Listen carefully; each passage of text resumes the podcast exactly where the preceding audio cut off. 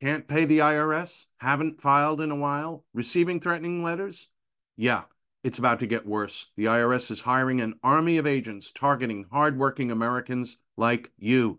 You need warriors on your side. You need Tax Network USA. Tax Network USA has brilliant strategies to solve your IRS problems quickly and in your favor. For instance, they've discovered a limited time special offer that the IRS is willing to waive $1 billion in penalties. Find out if you qualify before it's too late. Never call the IRS alone. Let Tax Network USA attorneys handle it. They have preferred direct lines to the IRS. They know which agents to work with and which to avoid. They've resolved over $1 billion in tax debts and offer a best in class guarantee. Schedule your free consultation now. Call 1 800 245 6000. That's 1 800 245 6000 or visit tnusa.com slash victor. tnusa.com slash victor.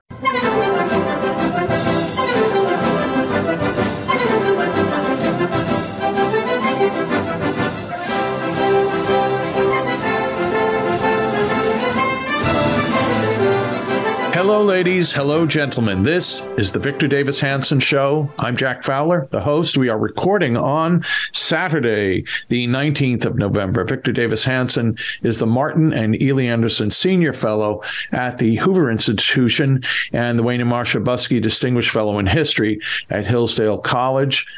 Uh, Victor hangs his hat on the web at victorhanson.com and we will talk about why you should be subscribing to that later in this podcast. Lots of political things to discuss on today's episode. Donald Trump announces for the presidency in 2024. And before you can say Jackie Robinson, Merrick Garland has uh, announced a special prosecutor to look into Donald Trump. And we're going to talk about that first on this episode, right after these important messages. Okay, it's time to commit. 2024 is the year for prioritizing yourself. Begin your new smile journey with Byte, and you could start seeing results in just two to three weeks. Just order your at home impression kit today for only $14.95 at Byte.com. Byte Clear aligners are doctor directed and delivered to your door. Treatment costs thousands less than braces. Plus, they offer financing options, accept eligible insurance, and you can pay with your HSA FSA. Get 80% off your impression kit when you use code WONDERY at Byte.com. That's B-Y-T-E dot com. Start your confidence journey today with Byte. the comfort of your favorite seat is now your comfy car selling command center, thanks to Carvana. It doesn't get any better than this. Your favorite seat's the best spot in the house. Make it even better by entering your license plate or VIN and getting a real offer in minutes. There really is no place like home. And speaking of home, Carvana will pick up your car from yours after you finalize your offer. Visit Carvana.com or download the app and sell your car from your comfy place.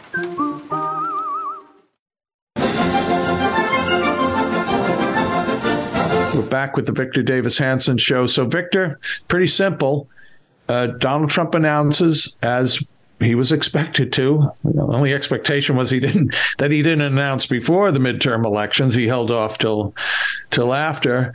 Um, what did you think of his announcement and or the reaction to the announcement, particularly the political um, reaction to his announcement from Merrick Garland, the thing which the Biden White House said they knew nothing. They did not know that was coming. Victor, big ball there to. Yeah, well, he he uh, he he gave a speech. And I think he was told, or he himself decided that about five things had to be in it. One, he would not be loud, accusatory, tone wise. Two, he would not mention steal the stolen, so-called stolen election. Three, he would tell people to go out and vote for Herschel Walker. Four, he would dispassionately or passionately, but systematically review, do it in four things. One, review the Biden dismal record. Two, remind everybody that what Biden inherited that was working. Three, tell everybody what he was going to do if he were to be reelected, and four, just comment on what the hell happened in the United States, sort of emotional stuff, and you know, and he did all that. But it was over an hour, and he's in he's in a matrix that he's created, or a paradox, I should say, that fiery Donald Trump is what gets people out to rallies. But this was sort of, I don't know, sluggish, inert. But part of that getting people out of, of rallies is he's completely wild and undisciplined. He can say anything, anytime, anywhere about anything. And when he doesn't do that and he's quiet, he's not the Trump. And so it'll be very interesting to see that he did. I mean, even people like Lindsey Graham or the Washington uh, the New York, excuse me, the Wall Street Journal, they, they all like that. So now the question is, we've got Ron DeSantis as the favorite of the never Trump people. I don't mean that as never, never Trump, but the people within the party who have voted for Trump, but now would prefer DeSantis. And we've got Trump and supposedly Pompeo and Haley and, and Scott and Pence are going to jump in and maybe some more. And the question will be, uh, can Donald Trump restrain himself uh, and not respond to provocation as he always has in the past? Specifically, will he not say that Glenn Youngkin has a Chinese name or Chow Chow or whatever, or Mitch McConnell's wife or the sanctimonious, that type of stuff? Because he's got the critique of Biden down. He's got the solution down. He's got the record down. But now people feel that there's choices other than Trump, unlike the 2016 candidates like Jeb or you know others that would not close the border, or they were they didn't believe in cracking down on China, or they weren't interested in you know, just going full bore on energy. So his MAGA agenda is institutionalism, not going back to Romneyism and McCainism. The never Trumpers, the never, never Trumpers, are never coming back. But we're going to have a primary and we're going to see if Trump can be disciplined and we're going to see if DeSantis is Ronald Reagan or Scott Walker. And that's where we are. And may the best person win. I believe in primaries. I believe that people decide. I got very angry during the primaries when people said Trump shouldn't have picked that candidate. He shouldn't have picked Blake Master. What do you mean? He didn't pick Blake Master. He didn't say you're going to run or out. Blake Masters ran. He endorsed him. That's a free country, and he can win or lose. And if you think Blake Masters was a good candidate, they voted for him. If thought he was a bad one, he didn't. And that's the way it goes. And the candidate is what people vote for. They voted for J.D and they didn't advance and they didn't vote for Masters. But this is a free country, so bring the primaries on. I think this is all healthy. But one last thing, Jack, you asked why uh, the announcement timing. Well, it's the same thing with this this Slavic, slovenly character, Sam Bankman Fried everybody knew from the SEC to the DOJ to the DNC that got over 60 million this cycle that this guy was a total fraud. He was a Ponzi scheme. He may make Bernie Madoff look like small potato. I mean, it's a $40 billion meltdown and actual real money, and it might have been 11 or 12 billion. It's not accounted for. Destroyed a million people's investments, probably destroyed lives as well. And, you know, We'll talk about him in a bit, but my point is they knew that before the midterm and they deliberately delayed in cahoots with the media. The media did not break that story and they knew about it, just like they right. knew Merrick Garland was going to uh, have a special prosecutor.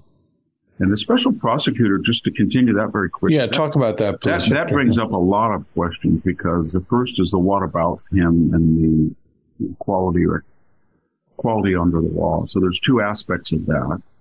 If you're going to say that Donald Trump needs a special prosecutor, and we're told he does for two reasons. One, the Mar-a-Lago raid. But while he was crafting that, we learned from leaks from the FBI or maybe even the DOJ that there was nothing in the Mar-a-Lago raid.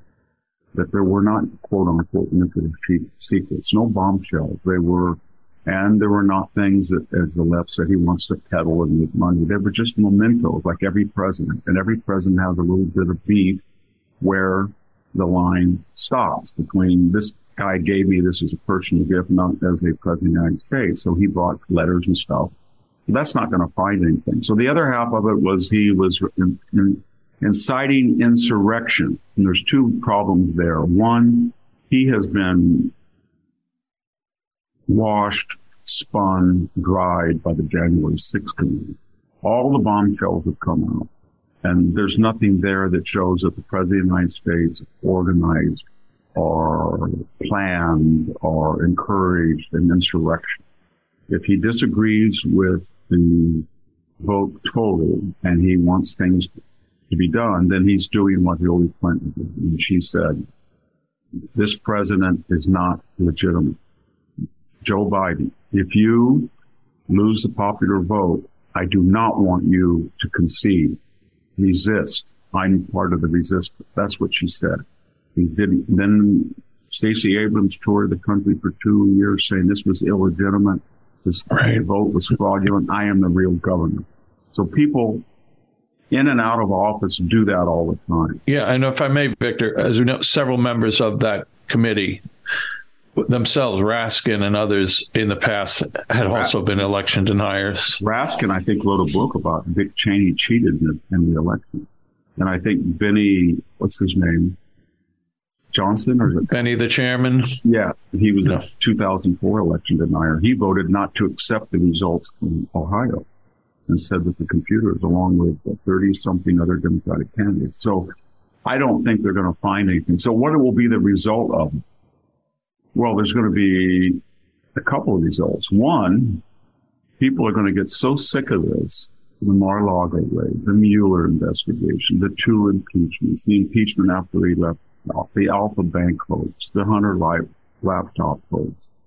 So they're either going to, they may have empathy for Trump, or maybe, you know, he's, once again, he's, he's Wiley Coyote and Road, he's Roadrunner and they're Wiley Coyote. Or, uh, they're going to shoot themselves in the foot because some of the polls are starting to show that DeSantis and a one-on-one with Biden would run better than Trump.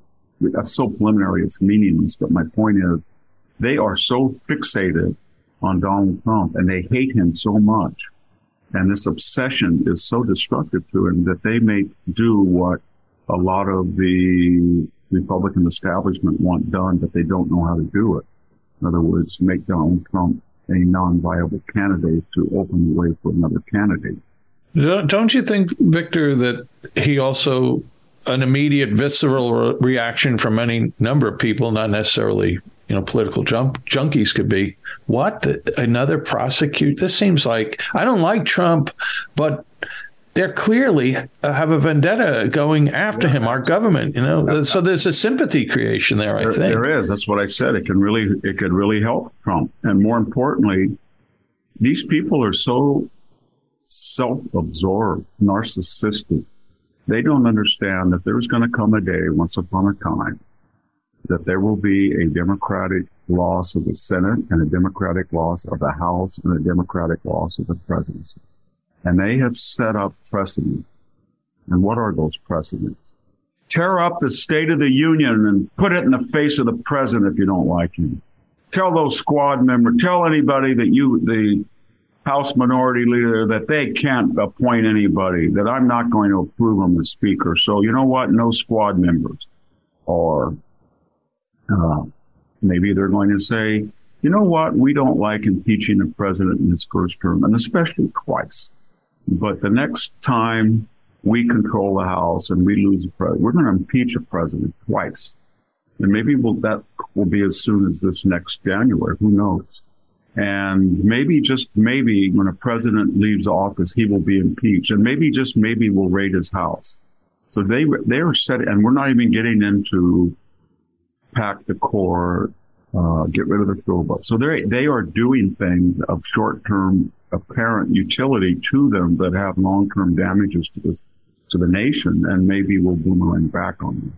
Right. They, they, better be very careful what they're doing. It, and not to be macabre, but it could happen sooner than later. I mean, if Herschel Walker wins his uh, special election, uh, uh, you know, and it's a 50 50 tied Senate, um, yeah, many, many a close, close um, uh, uh, Senate majority has been has been affected by the death of a member. What if there's a Democrat senator from a state that has a Republican governor you know, who appoints her? So, oh, so things could happen. Or, uh, or, can, or, Biden could get so bad that Joe Manchin thinks that he's yeah. down the tubes when he's running for Senate next cycle, and he yeah. might flip. But and Herschel Walker can win because those 70,000 libertarian votes, uh, when that guy pulled out, he didn't really pull out early enough because of right. the mail-in balloting. He could get 40 or 50,000 more of those votes. And if Kemp really wants to, and I think he probably will, he can unleash that huge machine he has of get out the vote money throughout the entire government of the state of Georgia and help Walker. And Donald right. Trump, if he was smart, would not go down there and get on stage with, with Walker, but he would say, I want, he said that during his, his acceptance speech, but he would say, I want Herschel Walker to win and I'm writing him a check for $10 million out of my PAC. And if he did that, Right. And he would get that entire base that was not there in 2021 in the special election. I think he'd win. Yeah. I think, and I think you're right that it would put a lot of pressure back on the Democrats. But, but well, Victor, do you have any uh, thoughts about Merrick Garland himself? I know you, I know this, I know you do, but um, for his uh, posturing uh, in the in this last week, calling for the special prosecutor of Donald Trump. The whole thing is such a lie. I mean, this all came out of the White House. Joe Biden was on record whining, you know. No, it didn't. Didn't you hear the, the White House? it was murder in the cathedral. Will not right. somebody get rid right. of this man? And what he meant was it. Yeah, rid, rid me of this troublesome priest. Yes. Yeah, yes. Right. He, we know that he was trashing Garland and saying that he was more of a judge, had a judicial rather than prosecutorial mindset. So my, Merrick Garland has been a broken man. He's been a broken man since Mitch McConnell broke him and he is scared of his own shadow and he does whatever the, the Biden White House. He's, he has the same relation as Eric Holder did with Obama. He's their Biden's wingman.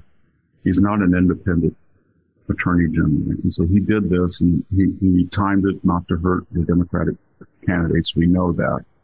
And the only thing that's kind of troubling about this, if you look at John Durham special. This is the first time in my memory we have two now special counsel. But Durham was very different.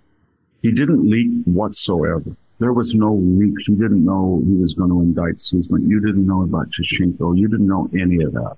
Even Eric Klein's, you didn't know any of it. And he was completely smothered and cut out of news coverage. The New York Times, the Washington Post didn't say a word. And he had to deal with a North Northern Virginia or interior DC jury, which is impossible to get a 12 person left wing jury to convict a left wing figure. But, but this special prosecutor, they're going to leak like crazy, just like the Mueller investigation and the New York Times and the Washington Post and the LA Times and the NPR. They're going to run with every whistle, uh, walls are closing in, the latest bombshell leak. And they're going to pick a jury in Washington that is hardcore left. And so I think that they're, they will indict Donald Trump. They really do. And if they do indict him, he will, he'll, he can be convicted if it's a, the jury is in Northern Virginia or in Washington DC, or he's just cut with a thousand little nicks as he was with the Mueller investigation. Right. And it, it's really, it's really scary because we are really back to Argentina and Brazil type politics. And when you go out of office, then you're, you're a big target because they, they will weaponize the FBI. And, and by right. the way, when talking about the FBI, when you saw Christopher Wray on that testimony, when he said he had, he could not talk about the informants in January 6 because he had a meeting to make. That was a few weeks ago. And he had a right. plane, plane ready. Well, what he didn't tell them is he had a private American government plane that he uses for business, but he was using for his personal uh, taxi service to the Adirondacks because he was, he didn't want to talk to Grassley. What's the difference between that and Steve Bannon saying, I'm a private citizen and I'm not going to go to the January 6th committee. He was, yeah, Victor. I think he said uh, first of all, I have to. Try, it's it's. It, he didn't say it's the law, but I, as the FBI director, I have to take the private plane no matter where I go. And yes, it was on vacation, but it was prearranged that I only could, had to speak so so long. And wow, it's so Jesuitical. Yeah, he, so, I know he he, and he's been. If you put this in context, look at the last four directors. We had Robert Mueller, who ran, just didn't know where he was. He was Biden-esque in his non compos mentis state, doddering. He turned it over to this cell at Andrew Weissmann. That special group of people in cahoots with the FBI, they lost phone records. Uh, cell phone data was erased. They had to get rid of Peter Strzok and Lisa Page. They staggered their firing so nobody would know about their text exchange they were all biased. The Dream Team, the All Stars, the Hunter Killer Team, as all of the Washington Post columnists giddily boasted about. Okay. Then he went before Devin Nunes' committee and he said, I don't know what the Steele dossier, I've never heard of it. GPS, Fusion, Flint Simpson? Ah, no, I don't know anything about. Those were the two, as I've said a number of times, those were the two catalysts for, that started the whole thing. So he was lying under oath. Then we get James Comey, who came in. James Comey went to the committee 245 times, we're told, said, I don't remember, I don't recall, I don't know. Nobody can do that to a federal investigator. He lied. He lied when he said to the President of the United States, you are not under investigation. He was under active investigation. Then he took FBI devices on FBI time and what he called memorialized a private confidential conversation with the President of the United States. And then he leaked it to a third party who leaked it to the New York Times. Think about that. And then we come to his successor, and that was Andrew McCabe. He lied by his own admission four times under oath to federal investigators who were investigating who was responsible for these leaks. He had no consequences at all. And I'd like, I mean, I, I'm not a person who doesn't like AG Barr, but my God, when Barr let him go and said there would be no purpose in prosecuting him, he set an example and he said if the highest law enforcement officer of the federal government, the head of the FBI, the director, can lie not once, not twice, not three times, not four times, but four times under oath, and the Attorney General of the United States will do nothing, then what credibility does he have? And he let him off. And then we come to Christopher Wray. And what is Christopher Wray going to be known for? For the performance art raid on Mar-Lago, to putting Peter Navarro in handcuffs on his legs, to ambushing people at the airport and taking their cell phone, and um, John Eastman, to that um, anti-abortion activist. They raided his home and terrified his wife and took him away in chains. That's and James O'Keefe. They came in in the mid wee hours of the night, marched him out in his underwear. What did they ever? Did they ever indict him for anything? Why? Because they had turned into a personal retrieval service for the Biden family to find what. Right. When Hunter loses, when when Hunter lies on his uh, application for a gun and he throws it into a dumpster, as his wife does, they want to find mm-hmm. the gun, call in the FBI or the Secret. If Ashley Biden has a revealing diary where she confesses on one page that she was a little bit too mature to be taking a shower with her father. Mm. And it's lost, not stolen, but given, given that she's a Biden, she just, and given that she's related to Hunter, she just left it in an apartment. And the uh, yeah, in a hotel. Didn't she like stick it under a mattress or yeah, something? And the next, I think it was an extended, you know, Oh yeah, Airbnb or, or something, and the yeah, next yeah. occupant found it and said, "Oh, yeah." And so she didn't. St- nobody stole it, and so that's what this FBI has become, and just it, so they don't have any credibility. So if they are going to be the investigatory agency that is going to try to do what? Tell us what Donald Trump did wrong on January 6th when we know now that there was a number of FBI informants, and Christopher Wray won't tell us how many, but it's already leaked out that there were many in the Proud Boys, six, seven, eight. We had Michael Rosenberg, the New York Times supposed expert investigatory reporter on January 6th. He got caught in a hot, hot mic with James O'Keefe when he said, huh, it was a joke. Everybody was psychodrama. They were just, oh, I'm afraid. It was just a carnival a- atmosphere of a bunch of buffoons. There were, my, I could, I walked out. I saw all the FBI informants I knew. Remember that? And so I just, I think the FBI is inert, extinct. It, it, it has no public support. Um, right. It's infiltrated the kidnapping, uh, kidnapping quote unquote plot with uh, the Michigan governor. That was pretty much half the people were acquitted, and we don't know what will happen to the other one. But they're doing things, and we're not even getting into the Virginia School Board or going into right. LA safety deposit boxes and rifling through them. They're just out of control and they're weaponized. And I don't see that ever happening until the next president fires not just the director, Christopher Wray, but the entire hierarchy. Because you look right, and you know where they go.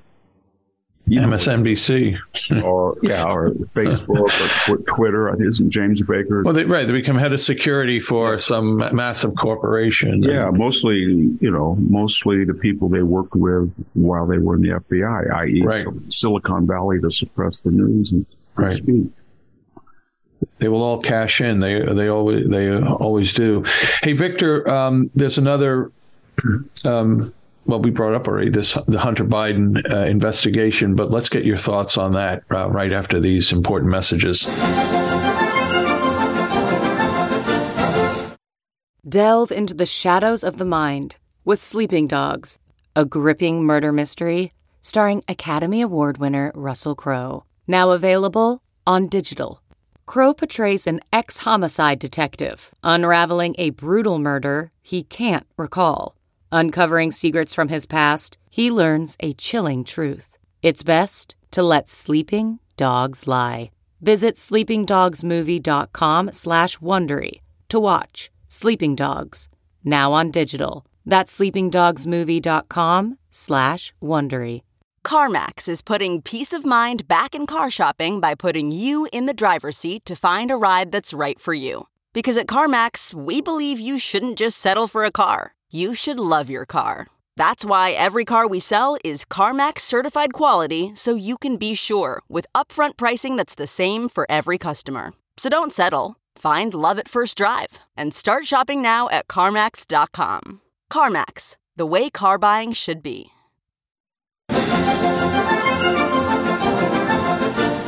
Back with the Victor Davis Hanson Show. I'm Jack Fowler here in Connecticut. Chilly, cold, freezing temperature, blue sky.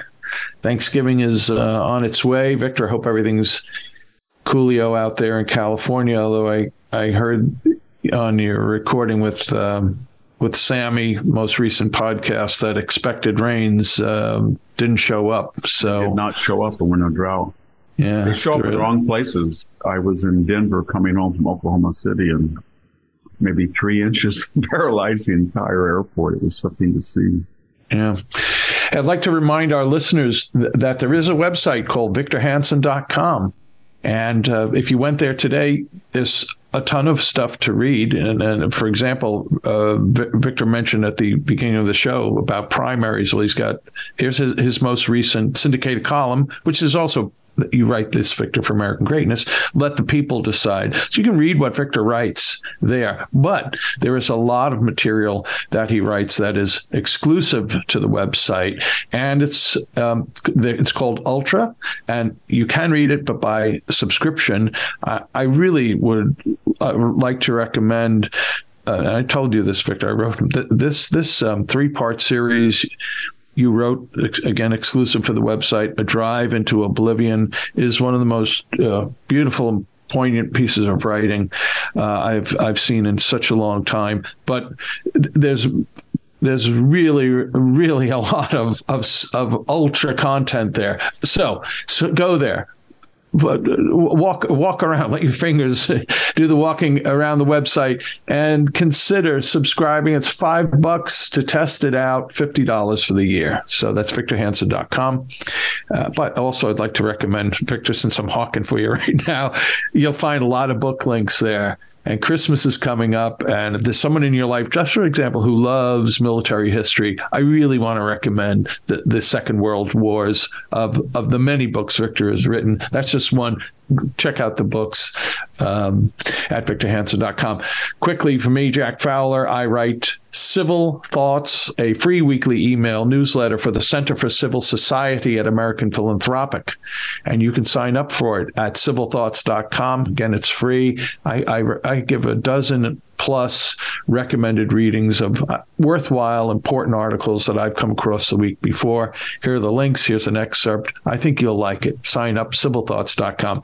Victor, uh, this week, I I believe it was on Thursday, after there was some, it was confirmed that Republicans were going to control the House of Representatives. And as we speak right now, I think they have 219 votes. Uh, um, as you mentioned, there are three, I think there are three remaining California races as yet undecided. It may get up to you know 220 221 anyway republicans are controlling the house of representatives and uh, james uh, comer and jim jordan uh, had a press conference where they discuss that the, the there will be an investigation of Hunter Biden and I believe more fully the Biden family, how involved, what exactly was Hunter Biden doing, who was involved with him, was the president of the United States involved in this? So, Victor, um, not unexpected.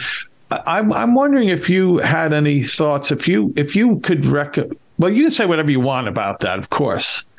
But I'd be interested if you were advising this committee and how to proceed in a public way, because so many times we've experienced these things in the past. Republicans have a special committee, they investigate, and okay, there's an adversarial media. It goes seems to go nowhere. This has the same potential of being suppressed by, by you know by social media, etc. But what is there any advice you would have for the committee on how to proceed? And if not, what are your general thoughts about uh, this special committee?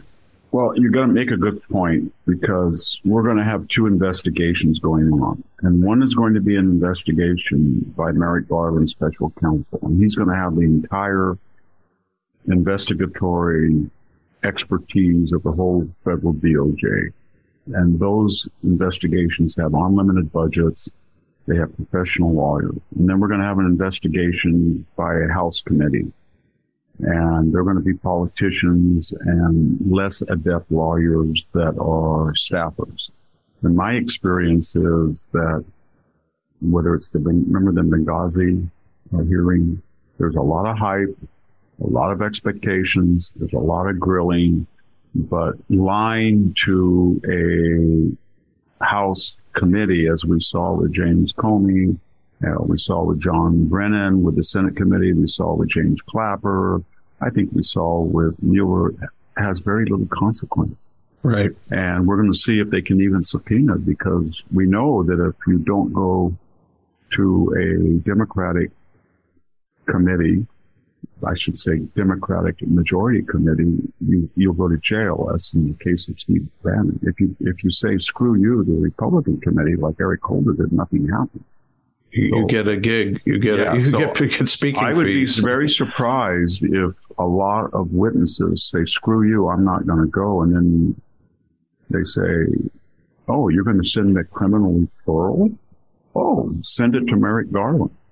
That's not, and so that's one problem. Then you've got a lot of grandstanding politicians that that hype what they're going to say, and they get loud and they have all these histrionics, but they don't act like uh, prosecuting attorney, and they're not as experienced. Some of them have been, but they've lost their touch. So I don't expect a lot, except what they need to do is concentrate not on might have, could have, should have, but what actually happened in the sense of what data they have. And that's where Bobulinski comes in. He actually has emails. He turned them over to the FBI that show that the Biden family monetized Joe Biden's vice presidential position and got a lot of money. There's data apparently about how much money they had. And all they have to do is ask, was this money reported to the IRS? And what was the money given to for? And they, that, that's very narrow is what I'm trying to say. Don't go branch out into all of these crazy other things. Just ask yourself, how much money came into the Biden syndicate? Who distributed it? And did they pay federal income tax on it? And so, because this is going to be also, besides the special counsel against Trump, there's going to be, there's also an ongoing tax, um, not I mean, they're just federal attorneys looking at his tax record. So we'll, we'll see, but I, I don't have a lot of expectation because the House or Senate investigatory committees never turn out to be as powerful or have the resources or the expertise of these special counsels or the regular DOJ, yeah. DOJ investigation. Yeah.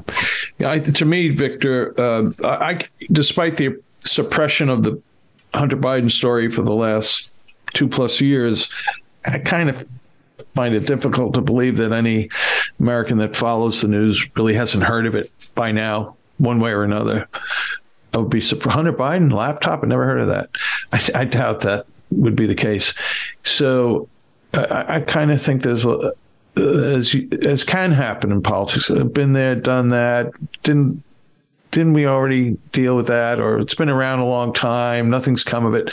But and, and maybe there's something I really don't personally. I don't care about Hunter Biden. I care about the big guy getting his not only getting his ten percent, but as Bobulinski, uh, Tony Bobulinski, when he was on um, Tucker Carlson several weeks ago, I mean there was a real uh, interest, the, the, belief that the, these this family was going to cash in. I don't even think millions. I think they thought they were going to cash in for billions. Well, and, and, and, with the China and with Red China, I mean, just, while at, he was vice president. I know when you look at the number of homes they had, that big beautiful estate they have by the ocean, and they have what three homes, four homes, and the lifestyle.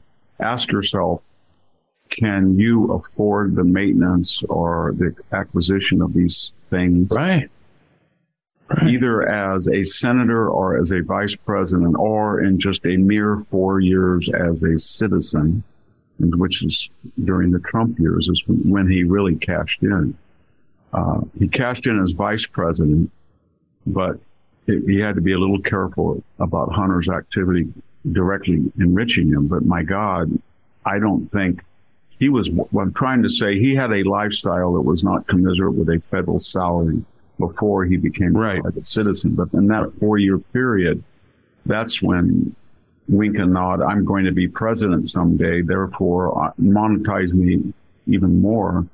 But I don't think he could have made that much money in four years as a private citizen to justify all the things he was enjoying. And so, yeah, all they have to do, it's not easy, but all they have to do is find deposits, deposits, deposits. Right.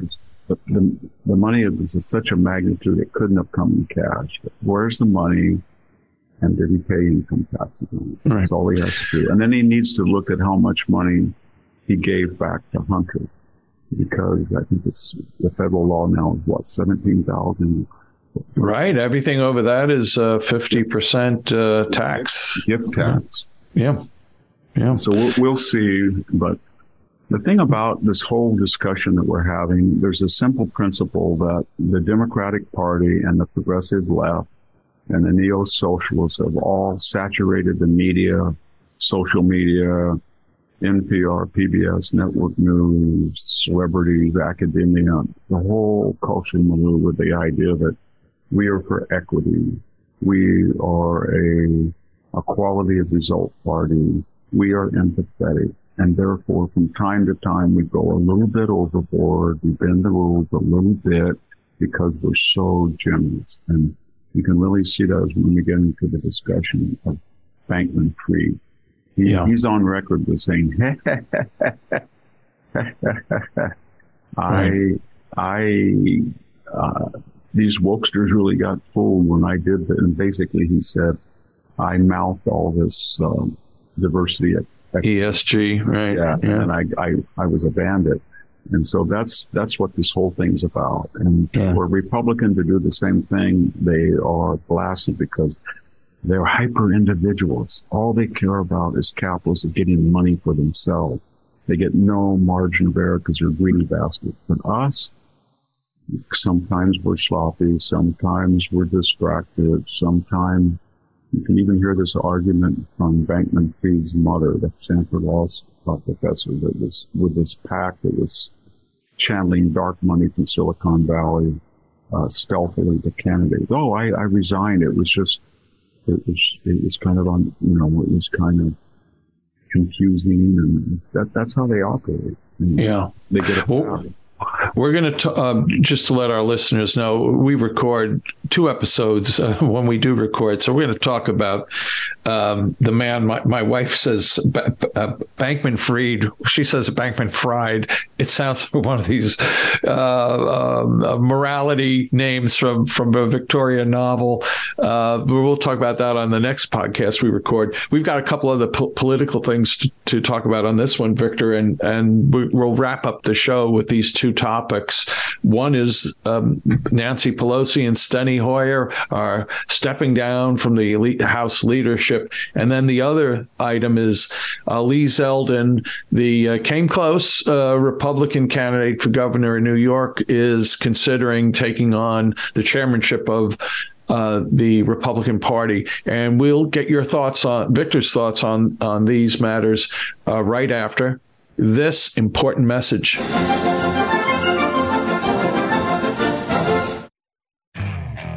Okay, picture this. It's Friday afternoon when a thought hits you. I can spend another weekend doing the same old whatever, or I can hop into my all new Hyundai Santa Fe and hit the road.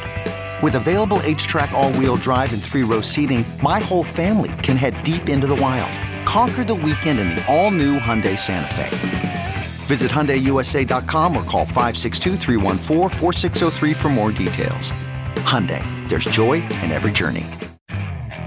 Okay, picture this. It's Friday afternoon when a thought hits you. I can spend another weekend doing the same old whatever, or I can hop into my all-new Hyundai Santa Fe and hit the road. With available H-Track all-wheel drive and three-row seating, my whole family can head deep into the wild. Conquer the weekend in the all-new Hyundai Santa Fe. Visit HyundaiUSA.com or call 562-314-4603 for more details. Hyundai, there's joy in every journey. We're back with the Victor Davis Hanson show. Hey, I just want to give a hat tip uh, to um, the Victor Davis Hanson fan club on Facebook. If you're on Facebook, you should check it out. You should also check out Victor's own page and Victor VDH's Morning Cup. You should sign up for that. And if you are on Twitter, he's uh, his handle is at VD Hanson. So, Victor, um, Nancy Pelosi has announced she is uh, will not be the Democrat leader, and Steny Hoyer, who has been the number two for ages, I, I think even. Uh, I, he's been in the leadership, whether or not Pelosi's been in it or not. I think. Well, Yeah. Hoyer, um, he he is standing down too as a leader. It's time for a new leadership. I don't know why they didn't say this before the elections. And Hakeem uh, Jeffries, who is a, a congressman from from New York City, Brooklyn, and and Queens, uh, he looks to be the presumptive Democrat leader. Victor, any thoughts on the um, the end of the Pelosi Hoyer era? E R R O R or E R A. Yeah, I was really shocked about um, these people who, you know, they all almost act as if she was you know, Henry Clay or somebody. They just went on and on and on about how wonderful she's. I mean, she is. Just look at what she did the last few years. She gave all these lectures about mask and mask and mask and mask, and then she sneaks out to her hairdresser and breaks the quarantine. She talks about sacrifice, sacrifice, sacrifice. Then she issues a video about her $25,000 twin subarctic uh, refrigerators and her, what, $11 a pint ice cream that's delivered to her door. She says that we shouldn't bus migrants northward because they're necessary to pick crops. And uh, you add her husband in this mysterious car wreck, and then all of this news about the break-in of the Pelosi house. It has one common denominator. I don't have any idea what happened, but I do know that every single news cycle has a new iteration. He didn't answer the door. He did answer the door.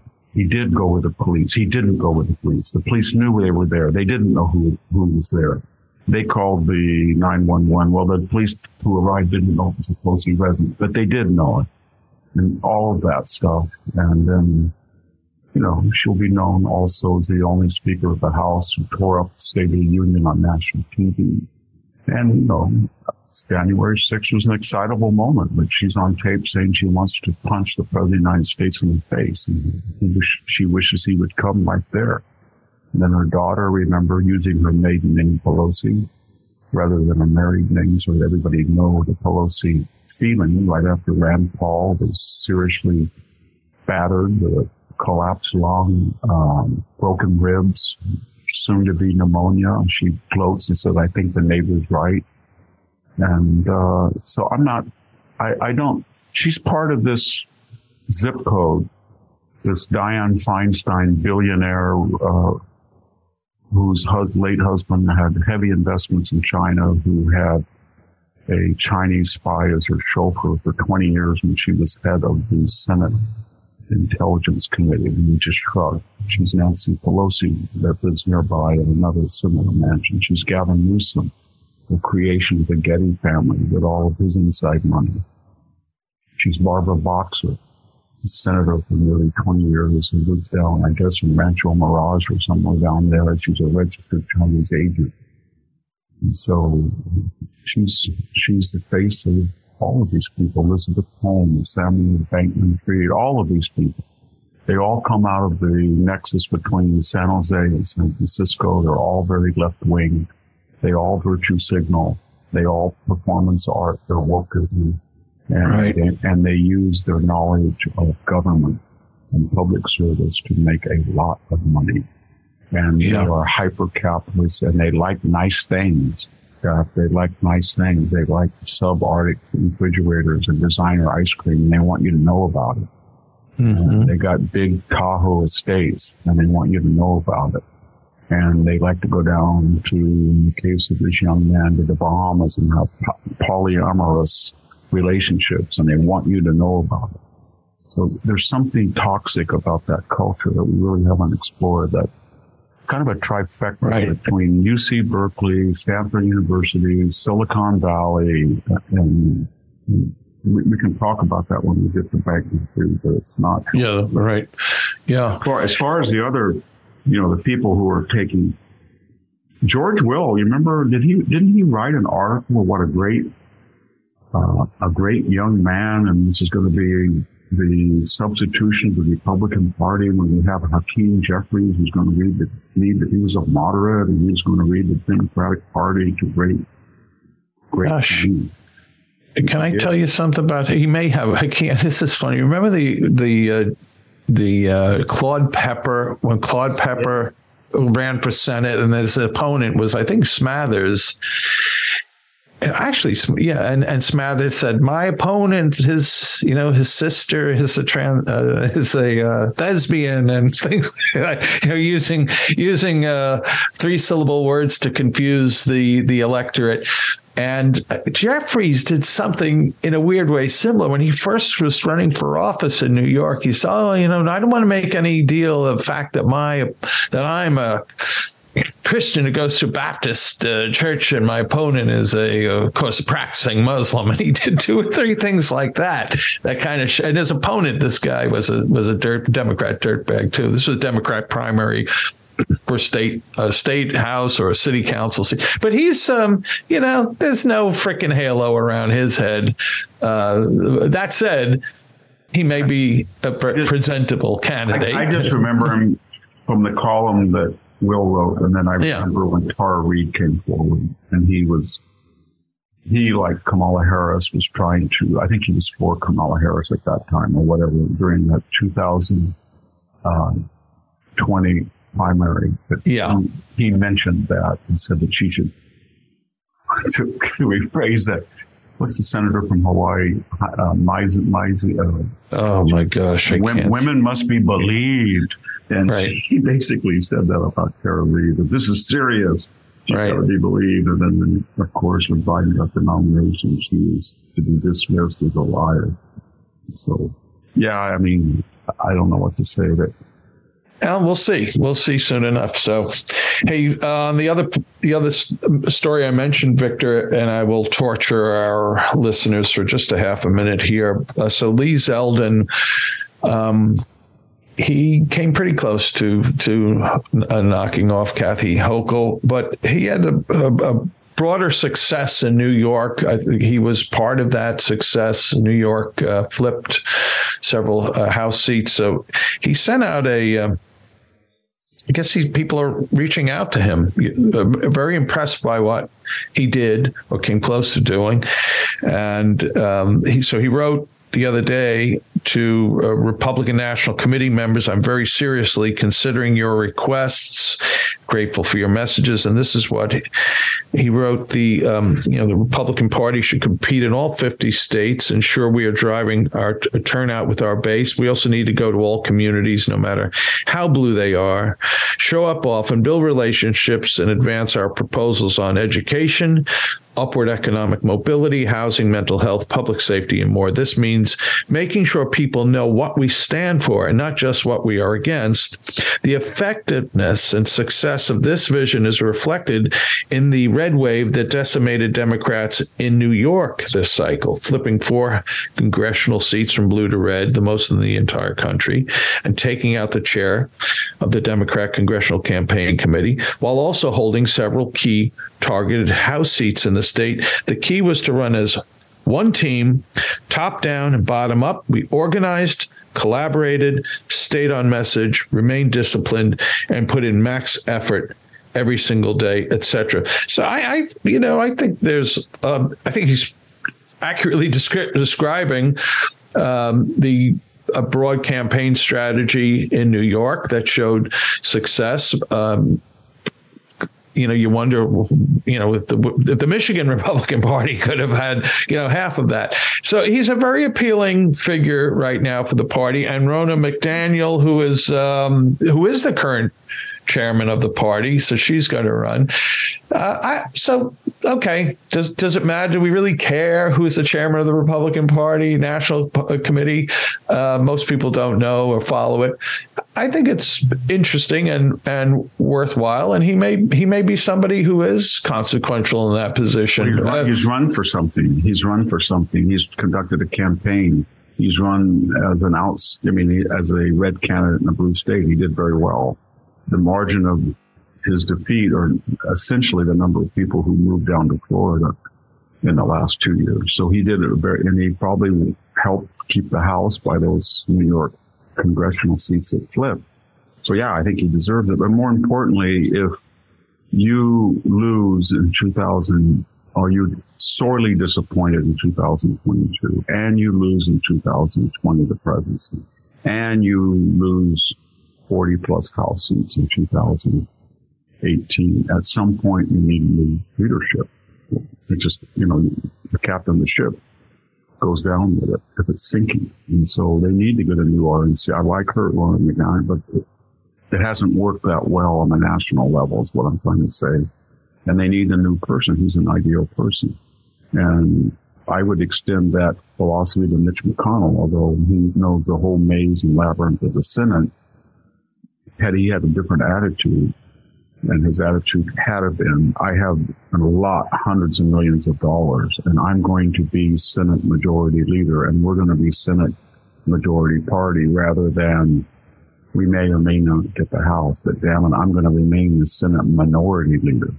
He had a different attitude, he would have showered Blake Masters and other people with more money, and that might have, one seat might have made the difference. Had he given Oz more money earlier and more encouragement, and had he given Blake Masters money, I think they could have won.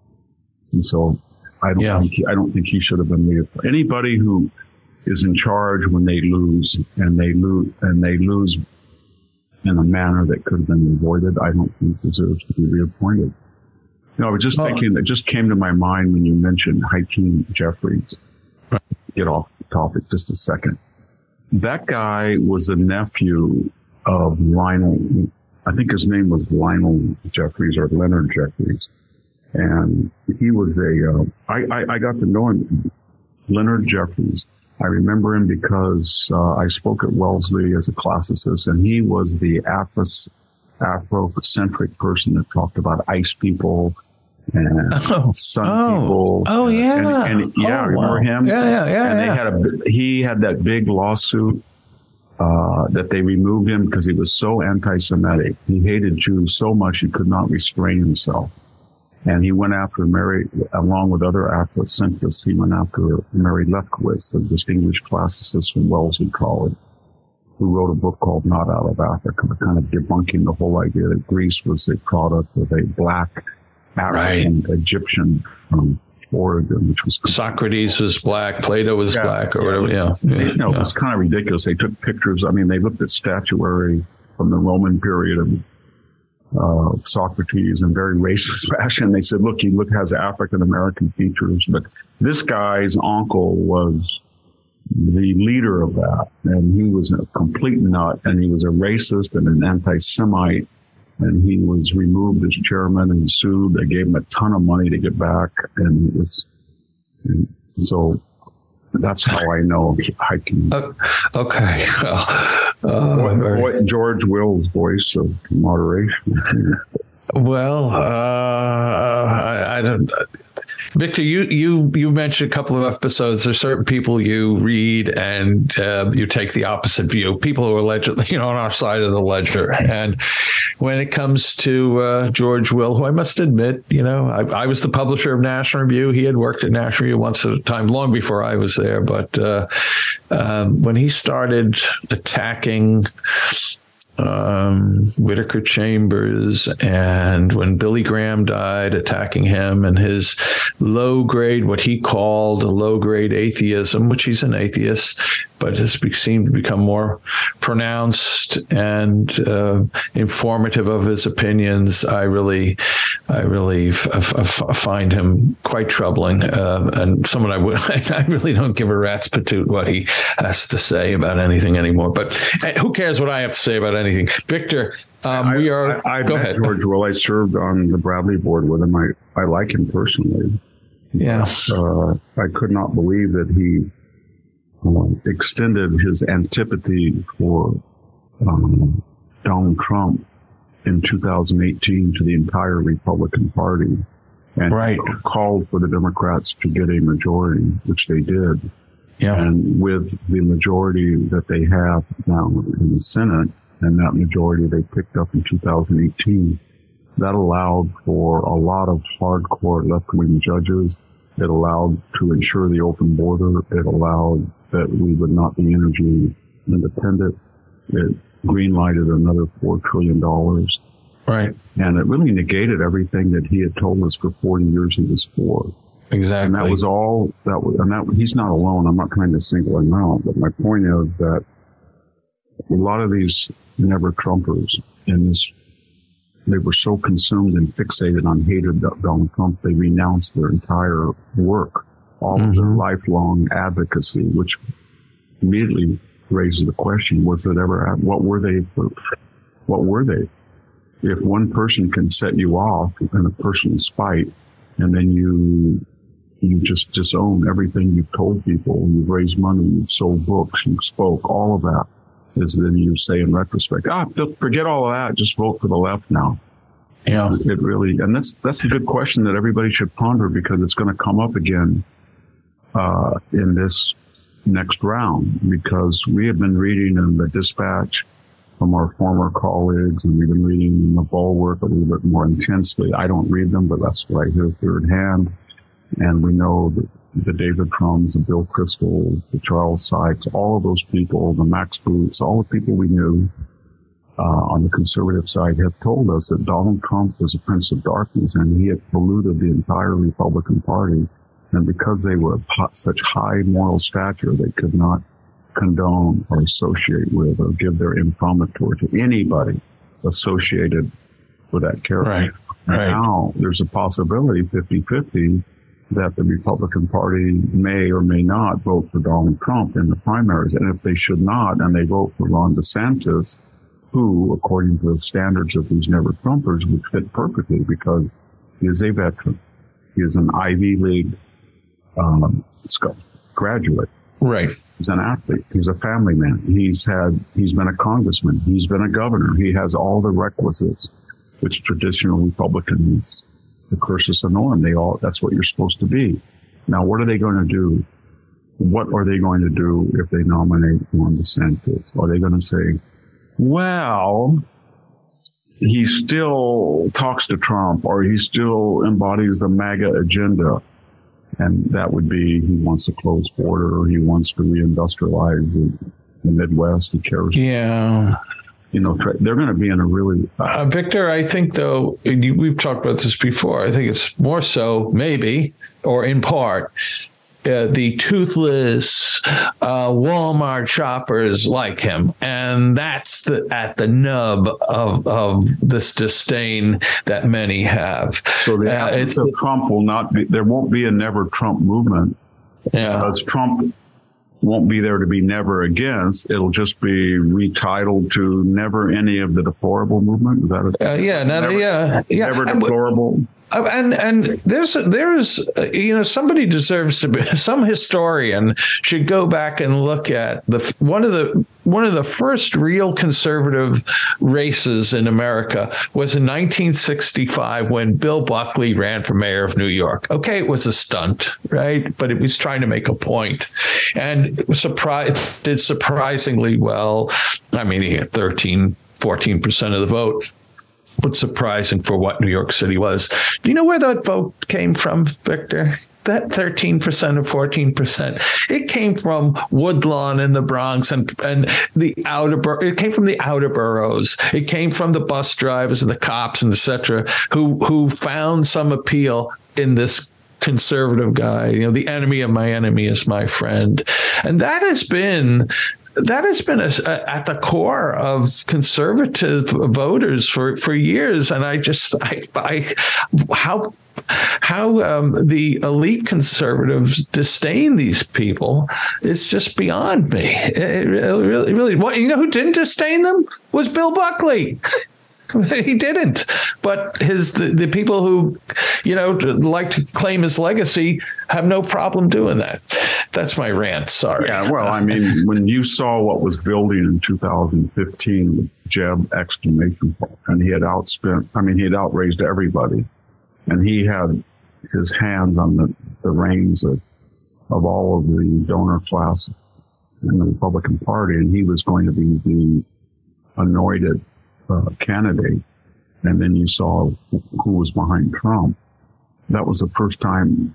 I mean, they had a little bit of Ross Perotism or Buchananism in it. Right. Yeah. That's the first time that people who were conservative uh, really opposed the hierarchy of the McCain, uh, Romney, Bush uh, hierarchy, uh, you know, control. And that was what was repeated. Right. But there were a lot of things that may have been unappealing about Donald Trump. But one thing that was appealing is he was not uh, a snob and he right. was appealing to people who were conservative and saying to them, you're not stupid. That border really should have been closed and you're not crazy. China is a very dangerous place and they have to trade free. And you're right. You've got highways, you've got power plants, you've got good workers in southern Ohio, Illinois, rural Illinois, and Michigan, and Indiana, and we're going to rebuild this industrial center and we're not going to get in an optional war overseas. We're going to do Jacksonian with a deterrent philosophy.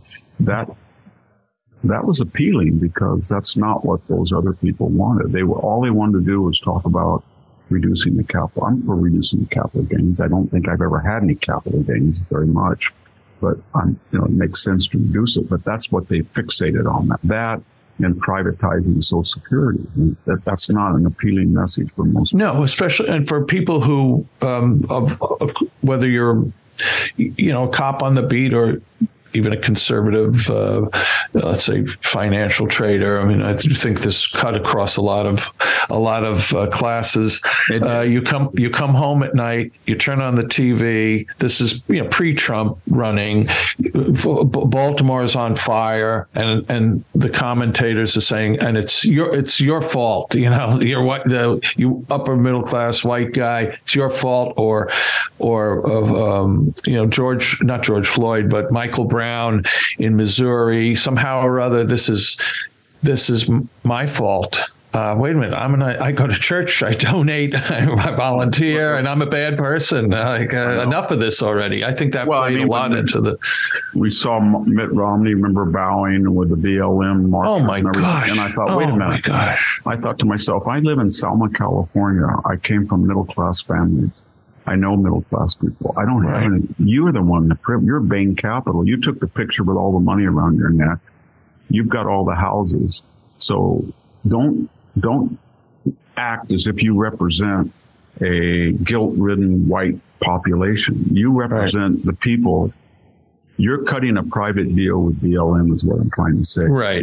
they, if if they were honest and truthful, their anger would be directed at people like you with so-called white privilege. Your father was highly connected in business, etc. But don't take on the mantle that you are sanctimoniously uh, on the side of equity and diversity inclusion and all the other white pe- middle class people don't um, they can't match your empathy or sophistication that's what people got angry about that virtue yeah. signaling virtue signaling from the white privileged class as to say to the blm movement or the woke movement hey exempt pass right. my pass over my house right not, right. not theirs those are the guys that, you know, have broken teeth and they smell and they're middle class and they buy Winnebagos on time. Get, go after them. But I'm privileged. I, I, and that's what everybody got angry about the sanctimonious Right. And the ratting out. Right. Yeah. That's how 1984 ends. Not, not me. Not me. Hey, she did it. Right. Get them. Hey, Victor, we're, um, we're, uh, overtime on this episode, so and I apologize for that. And I'm going to read though something that that's going to make me want to apologize even more. Uh, you know, we end the podcast with pre, expressing our appreciation, very genuine for those who listen. Thank you very much, no matter what platform you're on. Of course, if you're on char- on uh, um, uh, Apple or iTunes, you can rate the show from one zero to five stars. Uh, Victor, ninety nine point nine percent of of the ratings are five star ratings, and many people leave comments, and some people who who who leave uh, critical comments also leave five stars. And I have to I have to read one, Victor. This was kind of egotistical, but too bad. This is from Chips O'Toole, Chips O'Toole one, and he writes, Jack talks too much, not saying anything. And here's what he wrote. Just an observation. I'm completely diehard on VDH. I'll listen to every word he says forever. And then I'll replay everything. However, eight minutes of the beginning of this podcast was commercials, understandable. And Jack stuttering to get his thoughts out so that VDH could begin his podcast. Please, for God's sake, Jack, write a, a note, introduction and stick with it, short, succinct, to the point, period. All thanks to the great VDH. And yes, Jack, too. This is from Chris. It makes you feel any better. Every once in a while, I'm traveling. Yeah. And I'm on a plane or I'm at the airport and somebody comes up to me and says, are you the guy? And there's something about the person that I know is hostile. Uh-huh. I have to confess that I'll say, no, I'm not. Yeah. And that, that person, this has happened three times in my life. That person then will reveal what he or she thought of me to me. To you. And yes. I was on a plane from San Jose down to Los Angeles once. Yeah. And a, a woman said, Are you the person that I see's picture in San Jose next to a call? And I said, you know, that's very interesting. People have said that about me. I don't know who this guy is. Who is he? Well, yeah. he's an asshole and he thinks he knows everything. And he writes these things with polysyllabic words. You can say big words. Right. Right. I am sick of, I don't like that guy. And I saw him once on some stupid podcast or TV. He's obnoxious and he looks just like you. I said, I, I know it. That's happened to me, but I don't know who he is. It's happened three or four times. Wow. And, she, and then she got very friendly and said, Don't you hate all these right wing? And she was a person of color, white white people. And I said, I don't know. I don't know. Uh, and, and, but it, it, you really get to hear what people think about you. Yeah, wow. In those Uh, yeah. And I, I like to read. I have my angry reader that. Yeah, you, you I- I should you should collect have- them as a book. You really I have, should. I have a lot that are Yeah. that are building up. I have the and then I have the not so angry readers, the direct email that comes to me. I get one or two voicemail, you know, F you. F you, and then. I get the occasional that Sunny what's that woman's name on the view? Sunny, what's her name? Oh my gosh, the one who said the cockroaches Yeah, are now- women. now- yeah, Yeah, now she you know she said that white Republican were cockroaches. Right. She's, she's a racist, and now she's after Tucker because Tucker exposed how limited she was, and she says people because she was telling everybody to outlaw guns. You know, we've got to get rid of basically the Second Amendment. And then he said, yeah. And he, he just used that as an, an object of idiocy. And he said, yes, people who live in big mansions with security guards. Right. Of course, then, of course, she played the victim and said Tucker unleashed a lot of hatred toward her. And now she has security. And then they found out, of course, that she moved into this historic 10 bedroom, 10 bathroom mansion. Oh, my the, the gosh. Lehman, and had been bragging about it and had showed her on TV or on film her entire layout and bragged. And she had a security apparatus well before this. But it was, it was so funny because now she was saying that she was getting threats. But I, c- all I can tell you, my security detail here is five dollars, right, right. And- Well, one, yeah, and, and sympathetic Fresno County sheriffs that come by once in a while or highway patrol to talk, uh, just as they drive by if I happen to be around. yeah. And, uh, you know, eight or nine ancient firearms. And I get people that, that come by a lot. Sometimes I had a guy in the vineyard not too long ago and he, from an orchard nearby and he kept texting me. I don't know how he got my number, but I'm not leaving until you come out. I'm not leaving until you come out. I mean, he was not a not a neighbor. He was he was a trans transgressor, Uh, a, a Usually trespasser. when somebody rings the doorbell, they say, I was driving down the 99. I saw the name Selma.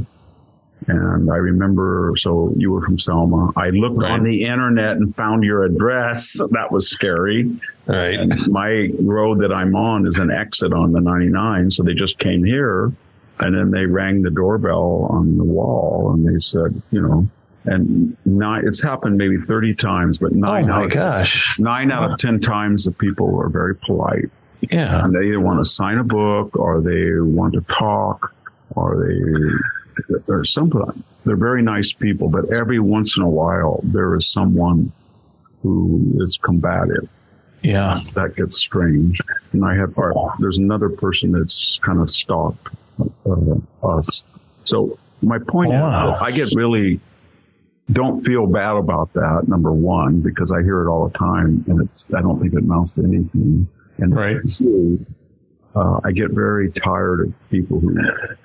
One of our former colleagues at National Review used to always tell us about all the hate mail we got and how Oh, my people. And, Yeah.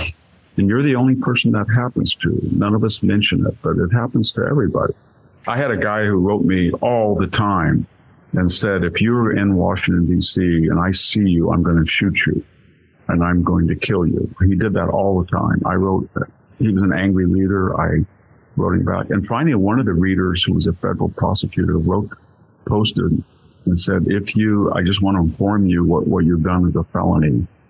And basically said, we know who you are. So if you were to Oh, oh, really? Oh, wow. Yeah. Oh, very nice of him. yeah. Yeah. when you're when people come up to you and you don't know who they are and you're you know it's it's usually a pleasant experience they'll come up and say hi how are you let me tell you what i do i don't mind Right. it i like it but every once in a while there's type of you can see what the type of person is Yeah. coming up to you and they want to have a confrontation Right. and a lot of them are quote unquote Karens, you know what I mean? Ex hippie women, about 70 now. Uh-huh. I just I'm stereotyping when I see one of those people and say I just want. I had one uh, two no three weeks ago at the Houston airport, and a woman came up to me. Um, I was waiting at the baggage claim, and a woman came up to me not to get a bag, but to get a card. I mean, find a car to go. She, does she know who you were? I don't know if she knew my name. She thought she okay. could see me on Fox TV or something. Okay. She came up to me and she just said, I just want to know that everything you think and believe, I think the opposite. And I just want you to know every stupid thing that you say and every stupid idiot thing you are, I have a smart answer to. Oh my gosh. And I said, you know what? We should trade places you should be a columnist. It's a free country. All you have to do is go on TV and write a column and tell us what your views are. That's what the system is about. Just, oh, I don't think so. And so, yeah, it happens a lot, but not a lot, but, but enough to be not unusual. Right. Well, for, but for people, you you live in a pretty desolate area. I mean, Selma is not a high density, and for that many people to to be like stopping by, it's like, I know, but it, but wow, I, it, it's never it is never a San Joaquin Valley person. Yeah, somebody driving on the 99 freeway. Yeah, which is two miles from my house and the main north south freeway in the center of the state who just sees Mountain View or they see Selma yeah, and they make a detour. And, well, Victor, and it's very rare. It happens once every three or four months, but after ten years, it adds up.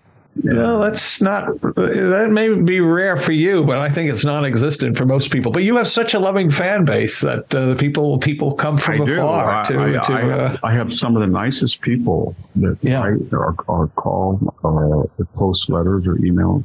Yeah. And they're, well, they're very, and I look at the com, I read all the comments. They're very nice people and they're very, what I'm impressed by is there are many of them are much better educated than I am. They're very, they say, you know, I really list, like your podcast, but I think you could have said this, or I like your column, but you left out that. And, right. you know, nine out of 10 times they've got really good points. And I yeah. learned from them.